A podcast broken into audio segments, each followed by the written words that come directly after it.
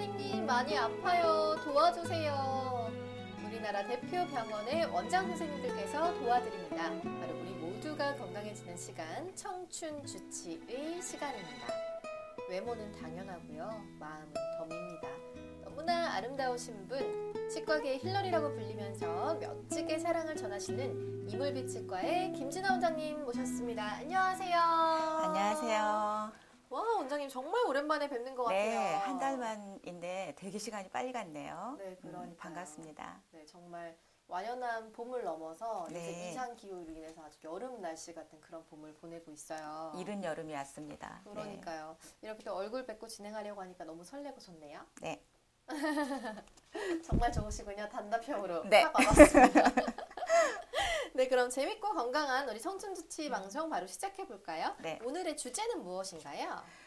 아, 오늘 주제는요. 우리 이물비 언니 김진아의 치과 상식 다섯 번째 시간 제가 준비한 주제는 어, 신부 관리입니다. 어, 맞아요. 5월에는 특히 모두들 5월에 신부가 되고 싶은 그런 로망이 있잖아요. 네, 네. 혹시 원장님은 몇 월에 결혼하셨어요? 아, 저는 돌켜보니 찌는 듯한 더위 8월에 한 것 같습니다. 아, 그러시군요. 근데 대부분 또 진짜 다 봄에 결혼하고 싶어 하잖아요. 그렇죠. 4월, 5월이 바로 이제 계절의 여왕이면서 동시에 신부님들이 가장 예쁘게 예, 결혼하시는 계절이죠. 네, 저 진짜 하루에 같은 날 청첩장이 세 번인 적은 처음이었는데 요새 진짜 어마어마하게 네. 결혼을 하더라고요. 네, 웨딩 시즌을 마- 맞아서 뭐 결혼하는 제 친구들이나 뭐 후배들이나 선배들도 그렇고 신부 관리를 하는 그런 예신이라고 하잖아요. 요새 예비신 네, 네, 예신들이 네. 정말 많으시더라고요. 근데 신부 관리랑 치아랑 뭐 무슨 관련이 있는 건지 저는 생각해 본 적이 없거든요. 네. 그럼 신부 관리할 때 치아 관리를 뭐 받아야 되는 건가요? 언제부터 받는 거예요, 그러면? 음, 어, 신부 관리라고 한다라면 뭐 여러 가지 측면이 있겠지만 일단 치과 쪽에서는 어, 기본적으로 신부님이 결혼을 하시면 뭐 한방에 허니문에서 뭐 임신을 하실 수도 있잖아요. 우스갯말로 누구 우리 연예인 중에서도 뭐 그랬지만 그래서 어, 신부 관리의 기본은 일단 결혼 후에 어, 임신과 더불어서 그거를 준비하는 과정이라고 보시면 될 것 같고 그래서 적어도 결혼 3개월 전에는 준비를 하는 게 좋을 것 같습니다. 아, 그렇군요. 그렇다면 말씀하신 대로 뭐 임신이랑 관련해서 더 중요하지 않을까 싶은데 네. 신부 관리에서 이 치아 관리가 중요한 이유 콕콕 집어서 좀 말씀해 주세요. 어, 치아 관리라고 한다라면 치아라고만 볼 게 아니라 우리 입안 구강 내를 다 같이 보면 되는데요. 일단 어, 임신을 하게 되면 아니 결혼을 하게, 하게 되면 결혼을 하게 되면 이제 임신의 가능성이 높아지잖아요. 그러면 임신을 하게 되면 그때 어, 여성 호르몬 프로게스테론이나 에스트로겐 이런 여성 호르몬이 증가되면서 혈관벽이 얇아집니다. 그로 인해서 잇몸에 염증이 생기게 돼요. 그리고 또 하나는 어, 어, 아이를 낳게 되면 이제 그 엄마 입안에 있는 우리 입안에는 충치 세균이 있습니다. 근데 충치 세균이 아이에게 뭐 너무 사랑스러운 아이니까 뽀뽀도 하고 또 가까이에서 이렇게 케어를 어, 하게 되잖아요. 그러면 아이에게 그 충치 세균이 전달이 될 수 있습니다. 어, 일례적으로 음, 단 것을 많이 먹는 아이보다 어, 엄마를 통해서 엄마 입에 세균이 충치 세균이 많은 아이가 아, 충치가 생길 가능성이 오히려 더 높다고 하는 자료도 있습니다. 아, 그렇군요. 되게 놀라운 사실이에요. 네, 그러니까 단순히 결혼을 한다는 것이 내가 어떤 사람과 가정을 이루는 것뿐만 아니라 또 제 2세를 생각해야 되는 거잖아요. 네, 네, 네. 치아 관리가 그렇게 중요하군요. 그러면 치아 관리 할 때 신부들이 가장 관심 있는 부분이 따로 있을 것 같은데 그런 게 있나요? 네.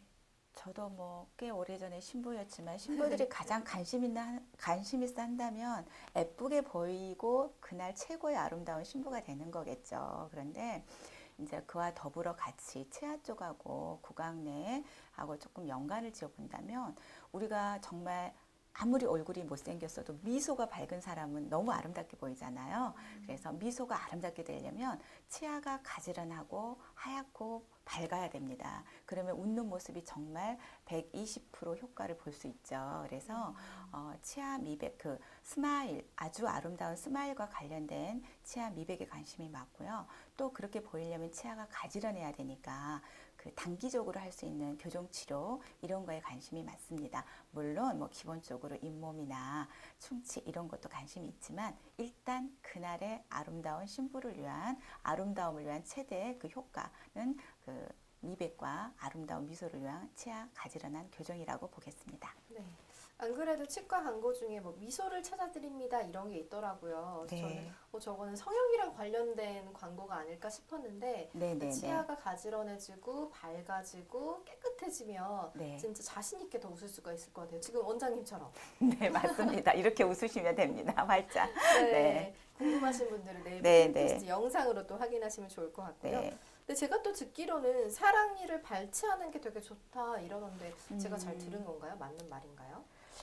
사랑니는 이제 아프지 않으면 사실 저는 사랑니라 할지라도 어떤 문제가 특별히 없다면 뽑으시라고 권하진 않습니다. 네. 우리 몸에 있는 모든 장기, 모든 그 물질은 우리 몸이 필요로 하기 때문에 내 유전적 요인에 의해서 존재하는 이유가 있습니다. 그래서 사랑니라 할지라도 아프지 않으면 그냥 놔두시는 게 좋고요. 만약에 어쩔 수 없이 뽑아야 된다면 임신 전에 이제 뽑아야 된다 이런 말을 하는 거는 혹시 임신을 하시 결혼 후에 임신을 하시게 되면 입덧이랄지 또는 피곤함으로 인해서 또는 호르몬의 변화로 인해서 염증이 생길 수 있습니다. 그러면 임신 중에는 뭐 약을 드신다 할지 사진을 찍어야 한다 할지 기타 등등 좀 어려움이 있기 때문에 그때를 예방해서 미리 뭐 불편하실까봐 사랑니를 뽑기를 권해드리는데 어, 이거는 어, 임신 전 관리를 하실 때 하실 때 치과 선생님과 상의를 하신 다음에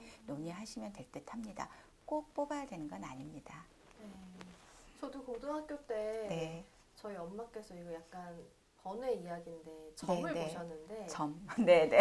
그런 거 많이 보죠. 네, 결혼 전에. 네. 중간고사 때 치아가 아파서 공부에 방해가 될 거라고 이러셔가지고 아. 치과에 가서 진짜 엑스레이를 찍었더니 사랑니가 밑에 숨어 있는 거예요. 아, 네, 네. 그래가지고 잇몸을 절개를 해가지고 그거를 부셔가지고 끄집어내는데 음. 그렇게 해서 제가 치아가 아팠던 괜히 그게 예, 맞아요. 일부러 그러셨네요. 그러니까 그게 이제 수술 그 하- 발치를 하신 건데 상당히 사랑니 발치 중에서 어려운 케이스였고요. 음. 아마 긁어부스름을 하시지 않으셨을까. 그러나 뭐 그때 사, 사랑니를 뺐기 때문에 또 수능 공부도 잘 하셨고 오늘 네. 여기까지 오셨으리라 생각합니다. 아, 네. 잘하셨습니다. 네, 네. 감사합니다. 전 그래도 임신을 했을 음, 때 네. 이런 사랑니 때문에 고민할 필요가 네, 없게 네. 됐네요. 네, 네, 맞습니다. 그- 그렇군요. 근데 또 제가 아는 친구가 보니까 결혼할 때 네, 진짜 그 웨딩 사진을 이쁘게 나오겠다고 단기 교정을 한 케이스가 네, 있더라고요. 네, 네. 단기 교정이 뭐 효과가 좀 있을까요? 단기 교정이라 이제 뭐 간단하게는 어, 1, 2주 안에 끝낼 수 있는 게 있고요. 아니면 아. 3개월에서 6개월 이렇게 걸리는 게 있습니다. 네. 근데 이제 신부님들 같은 경우에는 뭐 애약 애식에 대한 날짜를 뭐 6개월 전, 뭐 1년 전에 하시는 분도 있지만 대부분 3개월에서 6개월 전, 약 길어야 1년 전에 결정을 하시잖아요. 그 안에 끝낼 수 있는 교정 방법들이 두세 가지가 있고요. 그거는 모든 치아를 그렇게 하는 게 아니라 case by case로 치아의 어떤 흐트러짐이랄지 또는 위아래 치아 관계랄지 이런 걸 통해서 몇 가지 방법을 통해서 아주 효과적으로 하실 수가 있습니다. 자세한 건 또 나중에 가까운 치과나 이렇게 상담을 하시면 좋을 것 같고 실제로 신부님들이 가장 관심 있어 하는 부분 중에 하나입니다. 네. 가까운 치과도 좋지만 압구정역 근처에 있는 이물비 치과 직접 가시는 그러면 더 감사하죠. 네. 네. 좋을 것 같습니다. 역시 원장님께서 해주시는 얘기는 하나도 버릴 게 없네요. 그 잇몸 관리가 또 중요하다고 하신 거를 예전에도 말씀을 네, 하셨는데 네, 네. 네. 예비 신부들도 잇몸 관리를 또 따로 해야 될까요? 아, 이제 그거에 관련해서 제가 아까 잠깐 초입에 말씀을 드렸는데요. 잇몸 관리가 중요한 이유는요. 음, 사실 우리 신부님들 아, 내가 잇몸 관리를 하면 나에게만 영향이 있다라고 생각하실지 모르지만 사실 내 뱃속에 이제 임신을 하시게 되면 내 안에 있는 나의 아이에게도 영향이 있습니다. 무슨 말이냐면 우리 몸에 에, 전체적으로 전신 질환 중에서 컨디션이 안 좋을 때 가장 먼저 나타나는 게 잇몸 관련 염증입니다. 그래서 내 몸의 이상 신호를 알려주는 알려주는 것과 똑같아요. 그래서 예를 들어서 지금 어, 우리 병원에 이제 환자 결혼 전 어, 아직 미혼인 여자 환자분들이 오셨는데 잇몸을 제가 봤을 때 조금 염증기가 있다. 앞으로 이런 가능성이 있겠다 하시는 분들은 제가 잊지 않고 하는 말이 임신하시기 전에 또 결혼하시기 전에 꼭 잇몸 관리를 먼저 받으세요. 이 환자분 이분 같은 경우는 예를 들어서 뭐 하- 임신하시게 되면 거의 99% 임신성 치은염이 오실 확률이 높습니다.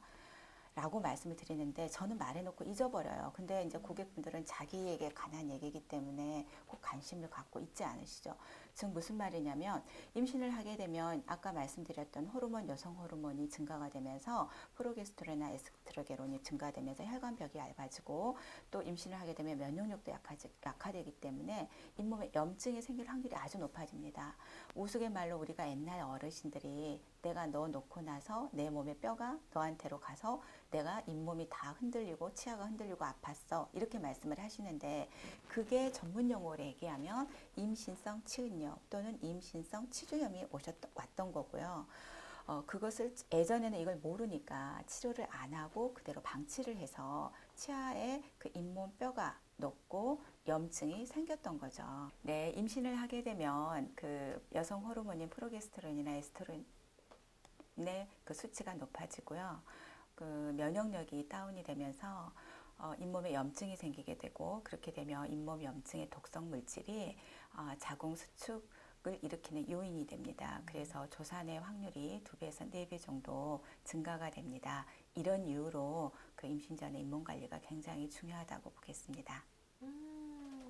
음, 와 진짜 잇몸에 네. 조그만 그 염증이 자궁에까지 미친다는 게 너무 놀랍고 네, 그렇죠. 저희가 음. 정말 더더욱 주의를 해서 잇몸 관리에 특히 신경을 써야겠습니다. 네. 그러면 원장님 지금 직접 운영하고 계시는 우리 이물빛 치과에서는 네. 신부 관리가 들어간다 하면 치과 이 치아 관리를 어떻게 하고 계시는 거예요?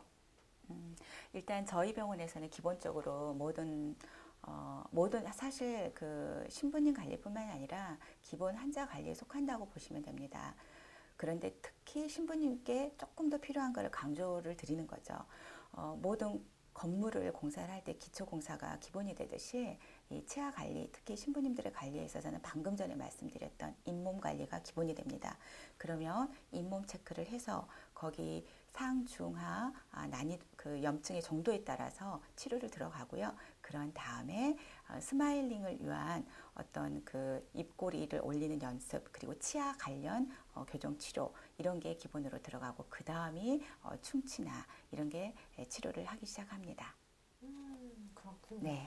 웨딩 시즌을 맞아서 신부 관리를 받고 계시거나 또 준비하시는 분들은 우리 물비 언니의 치과 상식 들으시고 잘 관리하셔서 누구보다 예쁜 신부님들이 되셨으면 진짜 좋겠습니다.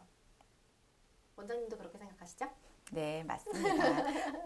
더불어서 그 조금 더 이제 말씀을 드리자면 네. 그 입, 임신을 하시게 되면 입덧을 해요 많이 그러면 이제 위상 같은 게 이제 올라오면서 그게 구강 내에 그 치아를 불식시킨다고 해서 양치질을 바로 안 하시는 분도 있어요. 그런데 그렇게 하시는 게 아니라 양치질은 사실 바로 하는 게 좋지만 만약에 역류가 돼서 힘드시다면 베이킹 소다 같은 걸 한 스푼 정도 물에 타가지고 각을 한 다음에 양치하시면 좋고요. 입술모를 너무 큰 걸 쓰시면 입술 머리가 너무 크면은 구역질이 또 나기 쉬워요. 특히 입덧 하실 때 그래서 입술모가 작은 거 그리고 뭐 치약 같은 경우도 냄새가 너무 심하면 오히려 또 구토를 유발할 수 있으니까 치약도 냄새가 적은 것 이런 것좀 몇 가지 주의하시면 될 것 같습니다. 네, 되게 사소한 것 같지만 정말 이 임신하신 분들에게는 아주 큰 그런 네. 팁이 될 것 같습니다. 다른 또 궁금하신 부분들이 있으시면 댓글로 언제든지 문의해 주셔도 좋고요. 직접 우리 물비 언니 김진아 원장님께 문의 주셔도 좋습니다. 자, 이제 저희가 준비한 음. 내용은 여기까지인데 실은 마지막에 저희가 또 준비한 게 있죠, 원장님. 네. 뭘까요? 네, 오늘의 준비한 거는요. 네. 어, 요즘 유행하는 행시인데요. 우와. 저희 이제 이 프로그램을 좀 저희가 재밌게 마무리를 하기 음. 위해서 오늘의 주제에 맞는 행시를 하나 준비해봤습니다. 네. 그럼 간단하게 오늘은 계속 얘기했던 제일 중요한 그 포인트. 네, 잇몸 가지고 이행시 해보는 거 어때요? 아주 좋습니다. 네, 그러면 제가 한번 운을 띄워볼까요? 네, 잇, it is important. 몸.